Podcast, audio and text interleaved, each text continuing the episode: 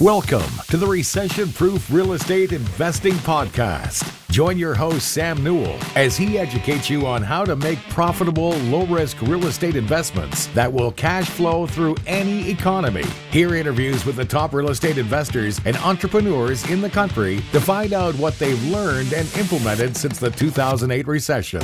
With over 10 years in real estate investing, it has become Sam's goal to help others invest for double digit returns, but to also stay safe and not get caught in the next downturn. Tune in and become recession proof. All right, Pete, thanks a bunch for being on the show, man. Excited to talk to you today. Yeah, you too. Thanks, Sam. Thanks for having me on. All right. Hey, for our listeners, why don't you introduce yourself really quick? Just tell us a little bit about what you do.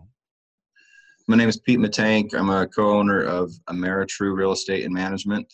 And so we're a Utah based uh, property management company. Just we're in Spanish Fork and just provide rental property management for for clients mostly in this local area. And I do have to give you a little bit of props. The way I found you was through my mother-in-law. And if you pass off of my my mother-in-law's uh, lit, litmus test, if she if you're good in her book, then you can probably do well for a lot of other clients as well. Cause she's pretty pretty thorough, I guess you would say. Yeah, um, she's actually a really great client. Um, we that's yeah. one of the big challenges of property management is different clients, different attitudes, different expectations, and she's uh she has high expectations, mm-hmm. but she's really easy to work with in the sense that she's willing to, to do whatever needs to be done. She's willing to spend money on her properties. She's the kind of owner that's just like, hey, just do whatever needs to be done. She doesn't even necessarily want to be bothered to approve anything. So it's uh, in that sense, she's really good, and she has keeps up her properties really well, which is makes it easier on us so nice so nice when people are willing to put money into their properties. There's so many uh, people out there that buy these investment properties and they just think oh I, am just going to bleed it dry. I'm just going to oh it doesn't really need to be fixed. Just do something cheap. And it, it drives me nuts especially when i'm working with those type of clients and yep. when they're trying to sell they're in for a rude awakening that's for sure yeah yeah so she's very thorough and, and honestly i wish um, more of my investors were like her that educated themselves that really understood what was going on and checked in on the property managers and it, it's a business. You're not just because you get a property manager doesn't mean you're hands off. You still need to understand what's going on with the property. If you think it doesn't need repair and you haven't been there in three years and you're not giving the property manager any money it's just a really good example would be the hotel i bought they hadn't been there in two years and they didn't they would never approve repairs to be done by the the manager and finally they tried to sell it and realized they had uh, not spent any money on repairs for years and years and, and it was falling apart so they didn't get a very good price but yeah Pete, so so you're with the Ameritrue uh, Real Estate and Property Management. Um, you're all over Utah. I refer all of my clients to you. So you manage a bunch of townhomes like the ones I own in Lehi and all over. So let's talk a little bit about that because that's a little niche that I've been selling a lot of. I don't know how many you manage now for my clients, but it's yeah, we're probably, like 30, 40, something like that, I think. 30 or 40, right? Yeah, there, there's a lot. So what I realized a few years ago is duplexes and fourplexes, it's hard to make in pencil. The market's so hot. So I looked really hard for something that was a better deal and these townhomes are a killer deal for my clients. Why don't you talk to us a little bit about how it is managing those versus maybe other properties? Yeah so there's these you know edge is the builder on uh, this community that you're talking about and and uh, and that so there's they're brand new. Most of the ones that we've been managing for your clients are brand new. They're buying them uh, and while they're under construction with the first owner. So that's nice. We have a usually one year builder warranty up front Edge has been really good to work with on that. Um, we've dealt with a lot of other builders, and Edge has been good for their warranty and easy to communicate with, easy to get them out there and make repairs in that first year period. The HOA is managed really well. We we've had experience in managing HOAs in the past as well, and, and so they manage the HOA pretty well. I think they've got a, company called I think it's FCS that's doing it from mm-hmm. right. Yep. And so their budgets are good, and their uh, their organization there is good. That makes a big difference. They've got good amenities. So those townhomes, and they're like in an excellent location, and they're a really good layout, a good product. So they're able to rent pretty well, and and because of the location and the the quality of the new construction, we're getting like a premium rent, quite a bit of a premium rent, I would say, compared to other similar sized properties in the valley. Mm-hmm. so in that sense, they've been good. They and they provide a pretty good return, I think, for the clients.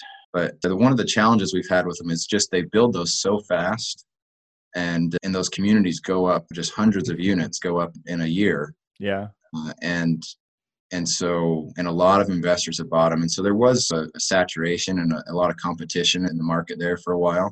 Mm-hmm. So we mm-hmm. were having to be a little bit creative and to make sure we were competitive and getting units filled quick quickly without letting them sit too long. Um, yeah, so I think I handed you a six six of them all at once with one of my clients. She bought six all in a row. Yeah. Yeah, I, was, I, was, like, "Oh, geez, good luck, Pete." Yeah, that one was never easy to fill six of them all at the same time. Yeah, and th- in that one that we, she had to. She really was pretty willing. She was willing to hold out for a higher rent, and, and so she did. She held out for higher rents on those for a while, and, and I think those six units took us longer than we would have hoped for, but I think we had got them all filled within like about five months or so. Yeah, the um, thing is, and it's funny you say that. I, I, accept lower rent all the time because one or two months can wipe out your profitability. I remember talking to her about it. I'm like, just accept the lower rent. Like, it's a rough time of year, and the, there's a ton of them available right now. So accept a little bit lower, and then re up next year a, at a higher rent. And she just didn't want to. So, you know, I even tried running the calculations with her, and I think she was going to be down a couple thousand and anyways so my recommendation is just get someone in there. And get someone in there. You don't have to and, and, we're not talking hundreds of dollars. I'm sure you were just talking about like 50 bucks or so dropping the price and anyways it, it, yeah it's interesting how some people just they really want that higher rent amount and they don't think about how much one month of vacancy is losing them. Well cool. So yeah i love the the edge townhomes. You said everything I think needs to be said. They have a ton of amenities. They're new. Best builder in Utah, I think, is Edge Homes, and they really stand by their warranty. Location is outstanding next to the Silicon Slopes, all the new jobs. And uh, it's one of the best returns I can find my investors in Utah. And a lot of our California listeners and, and investors are worried about buying in an HOA. Have you had any issues with the HOA interfering with your management or these rentals? In that community, uh, no, they've been really good to work with. But in other communities, yes. So there are a lot of HOAs that will have, you know, rental restrictions written into their governing documents, and they'll have a limited number of rental units that they're allowed in the community. Sometimes they'll have a waiting list or certain units that are approved as rentals and others that aren't. And so there's a lot of restriction there. And sometimes there's some really gray, poorly written language in the governing documents that will say you can rent to family, but then how do you define family? And there's there's a so there's HOAs can be challenging for rentals, but but you just want to make sure you review the review the governing documents carefully and make sure you understand what you're getting into if you're buying a rental in an HOA. Uh, in general, the HOAs are good because they help enforce the rules Yep. They they also monitor the exterior of the, the units and make sure that that the outsides are being taken care of, and then we get notifications from the HOA if if uh, there's some violation, like they've got cars parked on the lawn or something crazy like that. Right. And uh, so they're generally helpful. It makes it so you don't have to worry about hiring landscape. Well, in most HOAs, they're going to take care of the landscaping and the snow removal. Yep. So it, it, removes that. It also makes it so you don't have to budget as carefully for capital improvements, roofs and exterior things and new driveways and asphalt, where you would do that with other duplexes and, and fourplexes or other single family homes. Hopefully, but the HOA is budgeting pro- properly for that. That's something you want to look at when you're buying in an HOA is if especially if it's established and it's existing, do they have proper reserves set aside? Have they done a cap a reserve analysis study? Do they have they prepared for for the the what everybody knows is going to happen eventually new roofs and new parking lots and right. those things and because otherwise you buy a property and then a couple years down the road you're going to get slapped with a, a, special assessment have to come out of pocket a couple thousand dollars to to cover these capital improvements so so HOAs are good but you just don't go don't go into them naive thinking that you know that oh, it's in an HOA, I don't have to worry about it much because there's a lot to consider. There's a lot to look at, and definitely each HOA is not not created equal. That's a really good point, and for the most part, um, comparing to my California clients and what they've told me, the HOAs in Utah are so much better, less strict. They really just they're very helpful, and and I will only buy properties in an HOA in Utah now because it's been so much easier. Just like you were saying, so much easier and and less hassle But off the top of my head, I can think of two HOAs, one in Saratoga Springs, one in Lehi, who absolutely screwed over their their owners and they did not budget enough. They spent money on dumb things to be frank. And actually what happened is they ran out of money and then no one could sell their townhomes for years because they hmm. were in a lawsuit. And then they didn't have enough money to fix certain things and they they were in a lawsuit with the builder because they blamed him and and I think it was set up poorly by the builder in both situations. And anyway, so yeah, really good point. HOAs are not created equal. Make sure you understand what's going on with them, what the, where their budgets are at. I know this one in Lehi already has like 2.5 million in their reserve bucket, basically to take care of those roofs and driveways and things that may need to be replaced in the future. So that's really good news.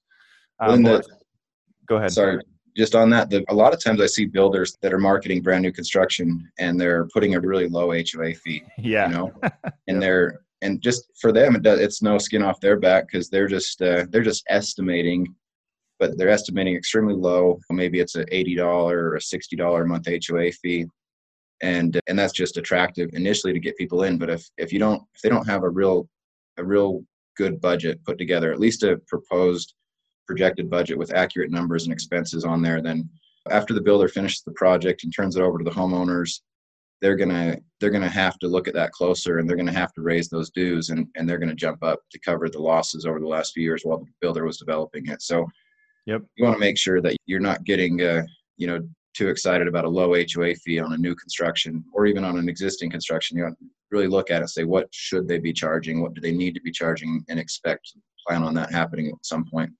Yes, sir. Yeah, I've seen HOAs jump as much as hundred dollars a month yeah. once the the residents or the owners actually take over and look at the budget. So that that can be crazy. But let's talk about expenses. Owning a rental property here in utah let's say i own a duplex. It's 30 years old you know it's in pretty good shape. The, the last owner took pretty good care of it do you mind just running us through the expenses and what an owner can expect to pay on a yearly basis yeah, so I mean, you've got the the basic expenses you have on pretty much every property. Obviously, property taxes, insurance, and then assuming you have mortgage on it, you have your debt service, whether or not you pay cash for it, and then beyond that, our property management. And so we manage mostly uh, single family units and, and townhomes and condos and stuff. So our stuff is all spread out. It's not very, there's not a lot of good economy of scale. I know you talk a lot about multifamily properties and the benefits of those. So we're opposite that. We manage a few like 10 and 15 unit apartment buildings, but for the most part, we're all over the place. And so to make if, it make sense if the sense, return's good enough, I'll do single family all day. Yeah. So that's so the we're, thing. We're Yeah. at eight percent for the most part on most of our kind of our standard pricing. Eight percent management fee is what we is what we charge, and then beyond that, so you've got taxes, insurance, management fee, and then we need we budget for some vacancy, and about a four percent annual vacancy is is pretty realistic in our market. So, you know, essentially that works out to where you're probably going to have your unit vacant for maybe two weeks out of the year, two to three weeks out of the year rent. And then, and then you want to budget for some repairs, just like normal operating repairs. This would be fixing your broken doorknob or, or leaky sink or replacing a garbage disposal or maybe a water heater, whatever. How else, often right? does that kind of stuff actually come up? Is it does each owner pay stuff every year, or do, you, do generally they get hit with a bad tenant? With, with mine, I rarely had to fix stuff, but I, I've always had mostly newer properties, except for the few flips I've done. I just it's really there's it's hard to predict those things. And so we budget like when we're looking at a property we help owners budget for that on an annual basis just as a percentage. And usually what we say is, is about 3 to 5% of your gross rents should be budgeted for just normal operating repairs. There might be a year or two years where where they don't have any expenses especially if we don't have a tenant turnover. A lot of times we'll defer normal little cosmetic repairs like maybe there's some i don't know peeling paint or some frayed carpet or something minor that it's just going to be more of a hassle and, and more disruptive to the tenant to make the repair while they're living in the property. And unless the tenant really is asking for it or wanting it we'll defer it until turnover. And so you might have some of those repairs that are accumulating but they're deferred till turnover. Um, do you ever have the tenant do some of that stuff on their own. Let's say like one of my tenants broke the toilet seat or it broke. They don't know how it broke, of course. Uh, in my lease, I actually have if it's under a $50 repair, they actually have to do it themselves as long as it wasn't something that I should have already had fixed. Yeah, we don't generally. We try to avoid that just because we want to maintain good, make sure that we have uh, quality workmanship and that the things are getting done properly. But the tenants do it a lot, and especially if they know they're going to pay for it. So we can charge tenants for anything that was caused by misuse, abuse, or neglect. Those are the standard. That's the right. simple answer I give all, all my clients is. And so if we can prove and it's obvious that the tenant damaged something through misuse, abuse, or neglect, then what we'll try to do is we'll get it fixed by a professional and then we'll bill the tenant back that charge.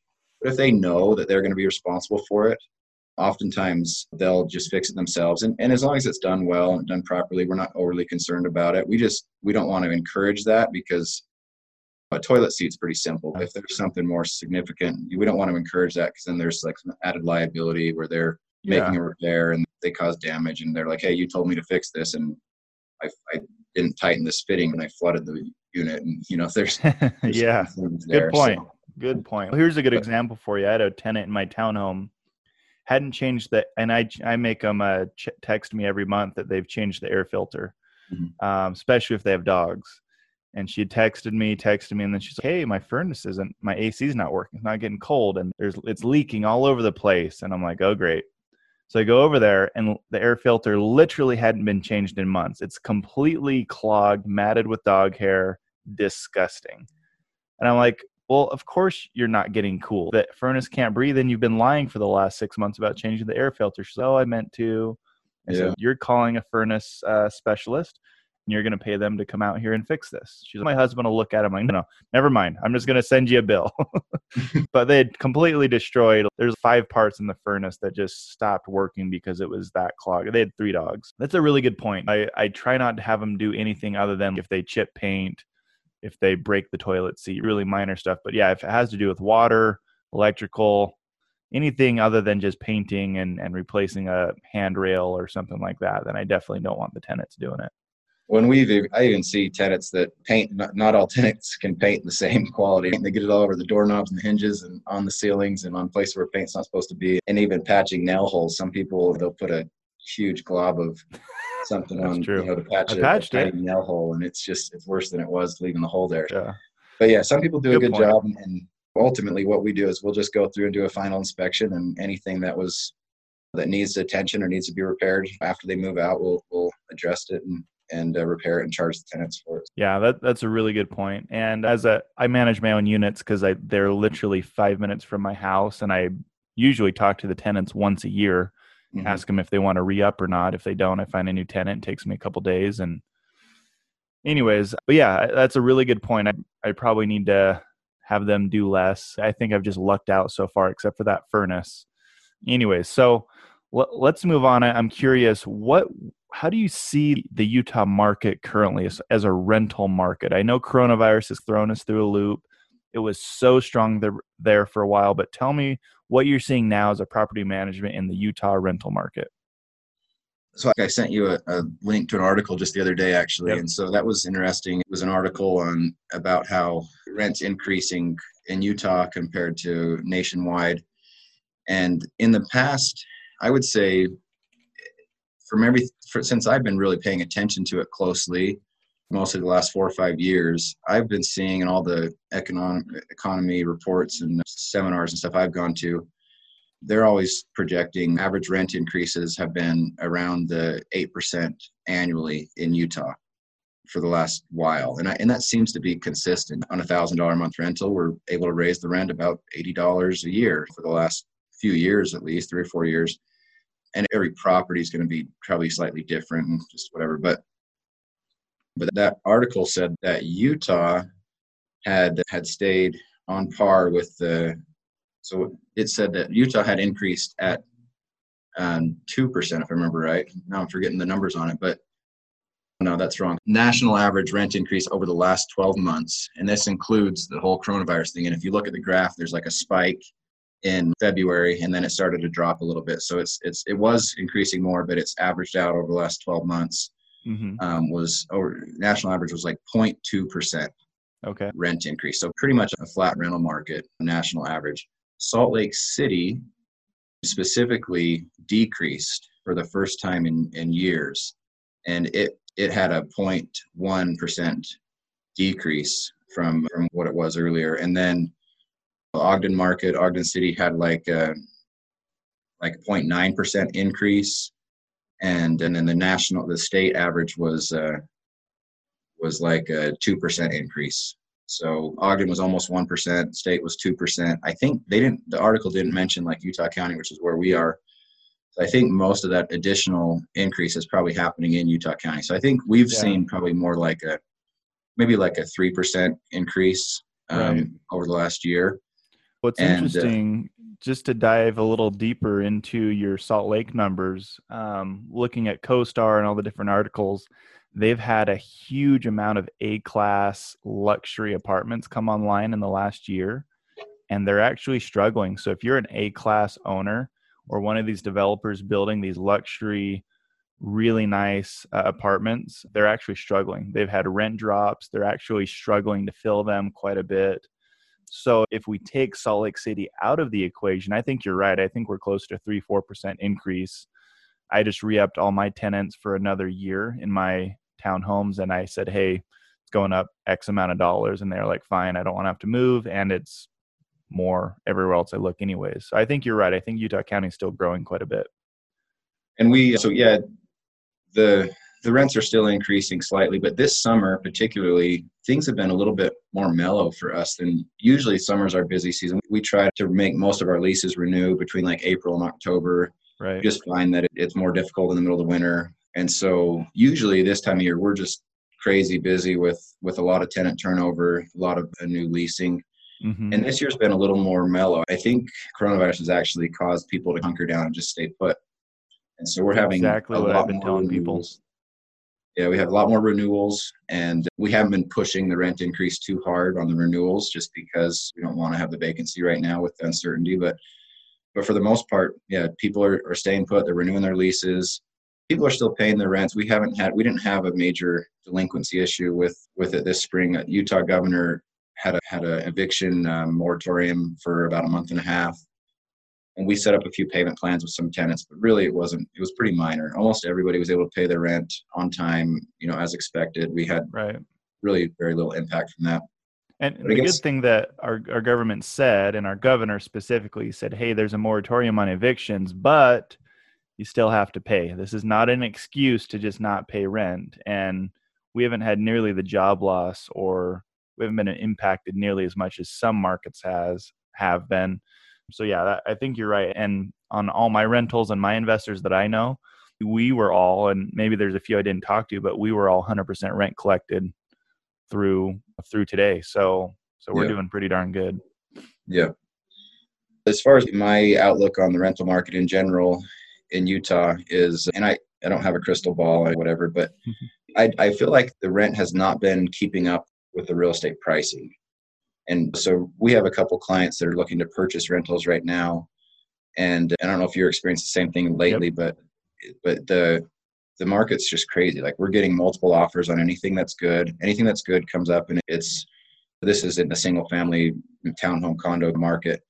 Anything that's good, it's under contract in a day or two. We've yep. had even a property recently like 17 offers on it. Other properties, it's might have know, been my duplex. I had 17 offers on that one all above ask asking price offers. The one we went with, zero due diligence, like twenty thousand earnest money, non refundable day one, no appraisal contingency. It's crazy.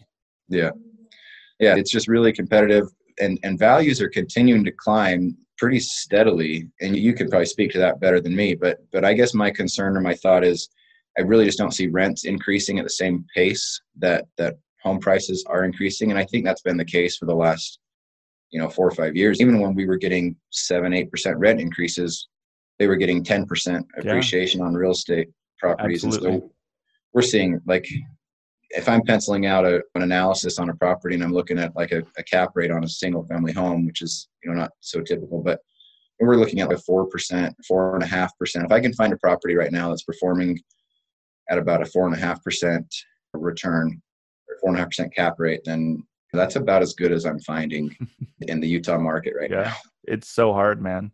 And I, I had an investor asking me why that is. Why are prices still climbing so fast and rents have leveled off a little bit. And a good example of this is I bought my one of my townhomes three years ago. I put it under contract three years ago, and I was estimating sixteen fifty a month for rent, and I was pretty happy with that based on what I paid.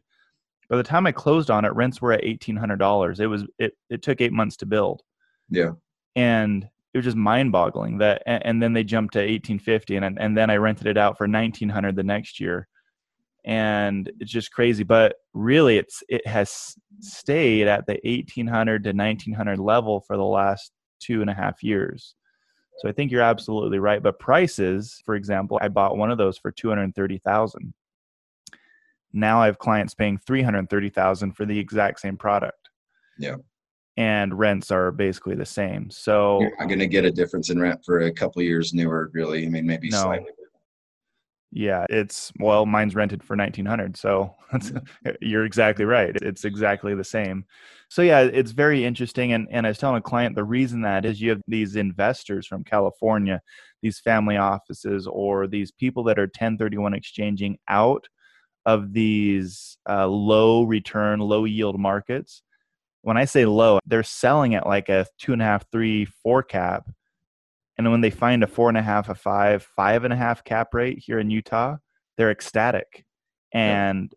they're paying cash. And and yeah, rents haven't changed, but prices still are because of that, because of these investors. So what I'm thinking is that's not going to change until the California market changes. If I put a property up for sale right now, 80% of the buyers that call me are are California buyers because there's a lot of still even with coronavirus a lot of money coming from Asia a lot of money coming from Europe, from wherever, you name it, coming into California because they want that appreciation or there's jobs coming there and or whatever it is. So it's very well, interesting.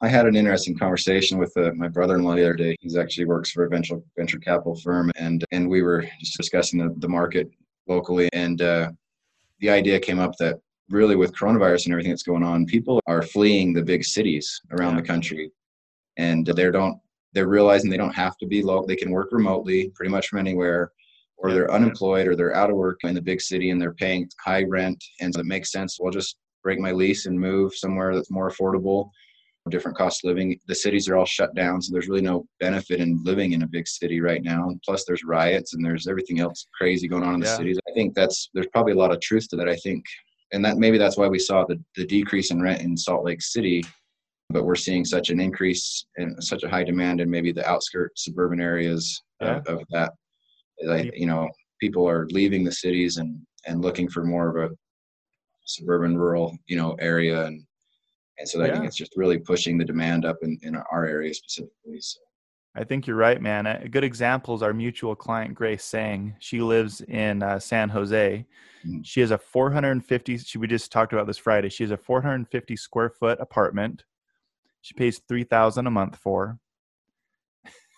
and uh, she's like, I got to get out of the city. She's like, she needs a bigger apartment because she has two girls mm-hmm. that stay with their dad all the time. And they, they're like, look, mom, we love you, but it's 400 square feet. Like we, we yeah. have no room. We're on top of each other. There's one bedroom.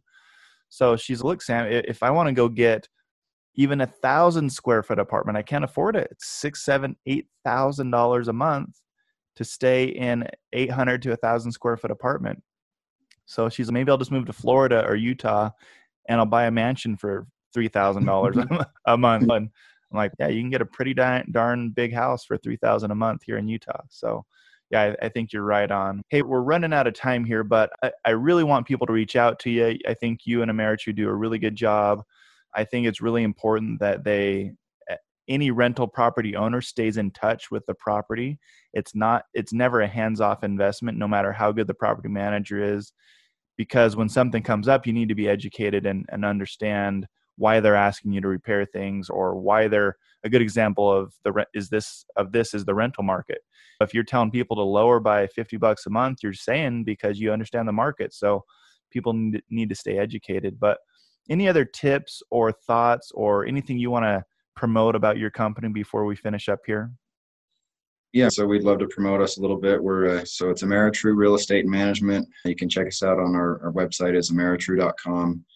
We don't do a super great job of social media marketing. I think we have a Facebook page somewhere out there, and and then yeah, we manage rental property all, all throughout Utah for the most part. We we stay close to the Wasatch Front, but in Utah, we uh, we'd love to to discuss uh, anything that you're looking at buying rental properties here, and we we can help analyze it, give you good rent analysis, make sure that your projections are going to be accurate and your plans are going to be hit what you expect. So we like to work with our clients as closely as possible, and and like you said, owning rental property is not going to be completely hands off, but we try to make it as, as simple and as worry and hassle free as possible for our clients. A lot of our clients do live out of state. A lot of them have never seen their properties.